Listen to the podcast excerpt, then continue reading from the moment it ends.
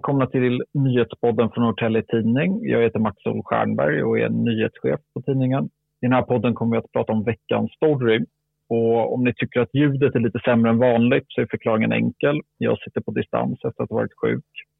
Men med oss med kristallklara röster har vi AI-röster från Radio X och de ger er några av veckans nyheter. Först ut, ett par nyheter. En man i 65-årsåldern avled på torsdagen efter att ha skadats på en arbetsplats utanför Älmstad. Olyckan inträffade vid niotiden på morgonen. Mannen fördes med ambulanshelikopter till sjukhus. Men mannens liv gick inte att rädda. Mannen skadades allvarligt när han jobbade med en vedklyv. Norrtälje sjukhus är för litet och för omodernt planerat. Framför allt är det akutvården som behöver rustas upp. Och nu pekar allt på att sjukhuset kommer att byggas om.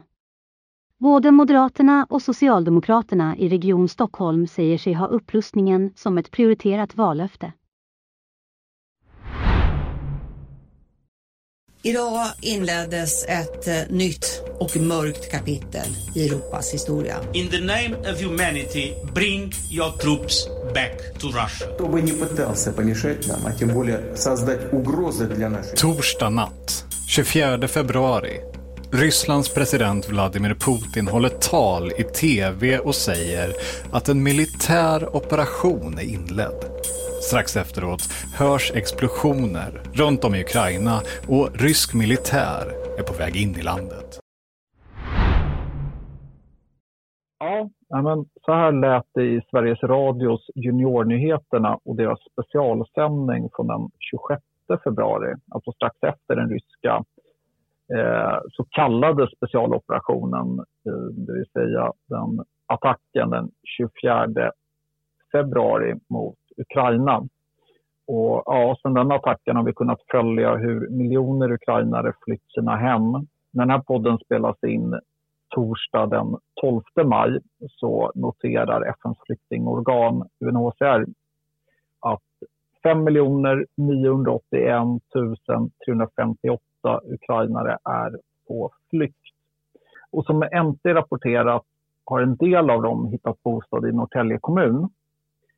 Med mig här idag har jag reporter Lina Sköld och du rapporterar vanligtvis om skolfrågor eh, och det gör du även här. Men då kommer ju ett, eh, ja, kriget Ukraina kommer in även på skolfrågan.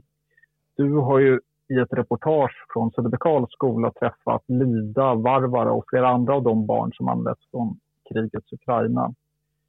Hur var det? Det var väldigt gripande.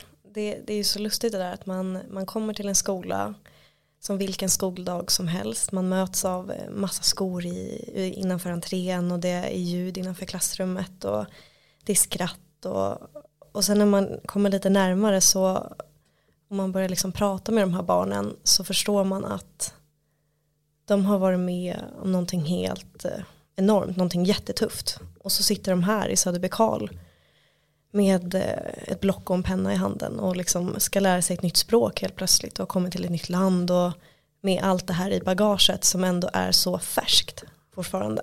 Det var, det var väldigt gripande. Mm. Och de har ju gått, eh, flera av dem har gått i skolan nu i två veckor. Alltså de här första skoldagarna för dem, vad, har de inneburit? Hur har de varit? Ja, alltså hela den här eh, beslutet med att man skulle starta upp en, eh, en skola i Söderbykarl för de här barnen, det som jag har förstått det gick väldigt fort och att man behövde få grejer på plats och man, fort, man har fortfarande liksom ett arbete med att få allting att rulla. Och första dagen så var ju eh, en man som skulle vara tolk eh, och prata ryska, han blev sjuk så att där stod de, de, hade, de beskrev där lärarna och samordnarna som har fixat det här, att de har dukat fram te och skorpor och knäckebröd och, och så står de där fast de kan inte kommunicera med varandra. Men att man ändå mm. verkligen försöker. Eh, det var väldigt fint. Men det var ju också då de eh, fick tag på en, en kvinna som heter Daina som bor i Söderbekal. Hon kommer från Lettland. pratar flytande ryska och svenska och så ringde de in henne där i, i sista sekund så hon sprang dit. Eh, så att de kunde ändå komma igång eh, så med undervisningen även om det är lite, var lite trevande i början sådär. Mm. Och vad, vad, består de här, vad består de här eh, flyktingbarnens skoldagar av? Alltså vad, är, vad är det man gör nu på Söderbekals skola och varför börjar inte de i precis eh, alla vanliga klasser med detsamma? Ja, nej men det som är största fokuset som jag förstod det, det är ju att man ska få in det svenska språket. Och, eh, och de här eleverna, det är ju en väldigt blandad skara åldrar och det kommer nya elever hela tiden. Men de är ungefär mellan 8 och 16 år. Och då har man delat upp eleverna i två grupper. Då är de lite äldre eleverna och så är de lite yngre.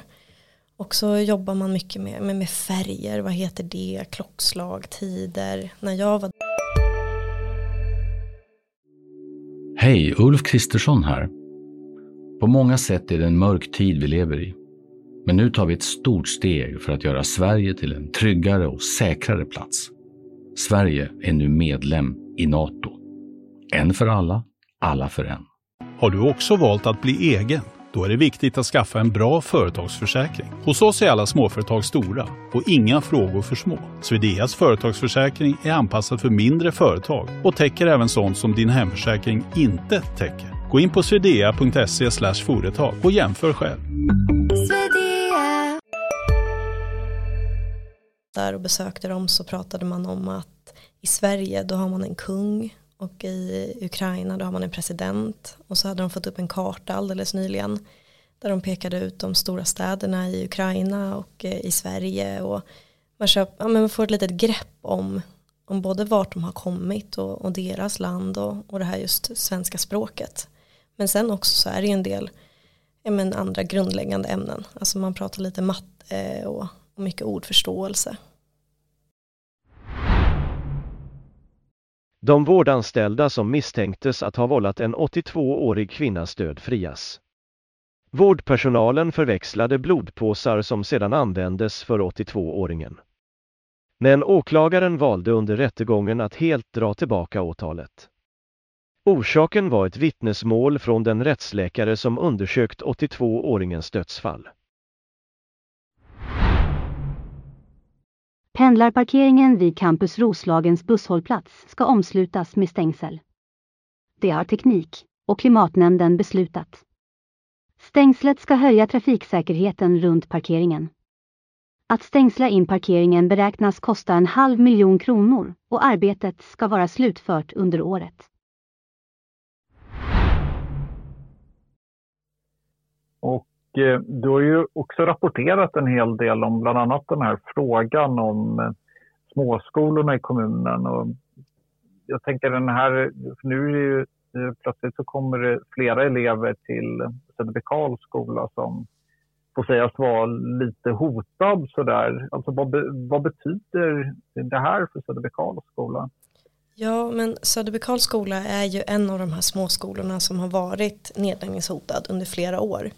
Eh, till och från. Och eh, senast när jag pratade här med Johan Kant om just det här, det var i februari i år, då sa ju han att eh, men det kommer inte vara någon skola här till hösten, alltså nu hösten 2022 som det ser ut och då hade man ju också gått ut med en uppmaning då från skolan eh, sida att man ville att barnen skulle söka sig till andra skolor, eh, de få barnen som, ja, som är kvar där så att som det, som det såg ut så skulle det inte ha varit någon grundskola eh, i Söderbekal till hösten.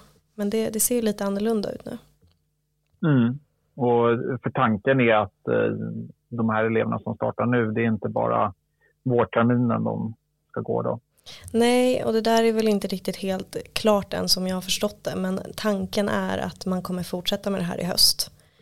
Eh, mm. Eh, och som en lärare som, var, som jobbar där nu, Erik Bjurhäll, han berättade just det att, eh, att det här, de här få veckorna som de har kvar nu av vårterminen innan, innan sommarlovet att man, man kommer inte hinna det man behöver. Eh, han hade väldigt svårt att se att eh, flera av de här eleverna skulle kunna sitta i en vanlig svensk klass till hösten. Just det.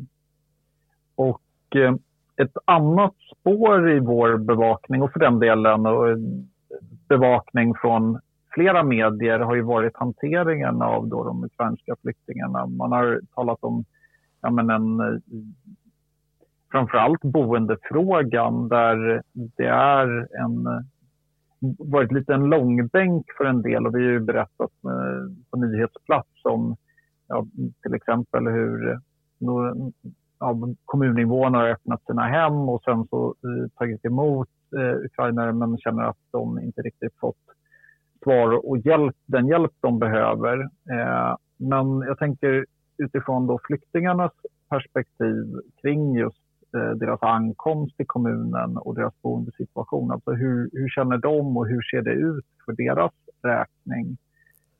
Ja, alltså det här var ju en, en fråga som jag förstod eh, var ganska, det var, den var svår för många av dem. Även om man har fått ett boende och så, så som du beskrev det, att det är många privatpersoner som har ställt upp och hjälpt till. Så är det ju också, men det här med skolskjuts till exempel, att det har varit lite klurigt och är fortfarande klurigt för skolan och för eleverna. Att många av de här barnen har hamnat i hem som är med långt ifrån Söderbekal, mitt ute i skogen. Det är svårt att lösa med skolskjuts så att det ska tajma med tiderna och och att det här är liksom ett problem som ställer till det lite grann. Men att man ändå, som jag förstod det, har ändå, ändå löst att eleverna som ska till Söderbekals skola, de kommer dit. Men, men det är, det sätter lite käppar i hjulet liksom. Mm. Och eh, är det något som man jobbar på nu med att eh, ja, få till ytterligare lösningar på eller är den saken så att säga? Det här med, med, med skolskjutsen tänker du? Ja, exakt. Mm, det är som en konstant fråga upplevde jag det som. Att man, när de här barnen skulle, när de kom första veckan här till skolan då skulle man ha sådana inskrivningssamtal. Men det mm. har man inte riktigt hunnit med och man har inte fått till det riktigt så det är som en konstant fråga man försöker lösa liksom. Stort tack Lina Sköld och vi kommer kunna följa eh, din rapportering i Norrtelje Tidning. Vi följer naturligtvis frågan om de ukrainska flyktingarna. Och till er lyssnare, hör gärna av er, säg vad ni tycker, tipsa om det vi borde ta upp på nyhetsplats. Och tryck på följ i den appen ni lyssnar i så får ni upp avsnittet så fort det släpps. Tack för att ni lyssnar.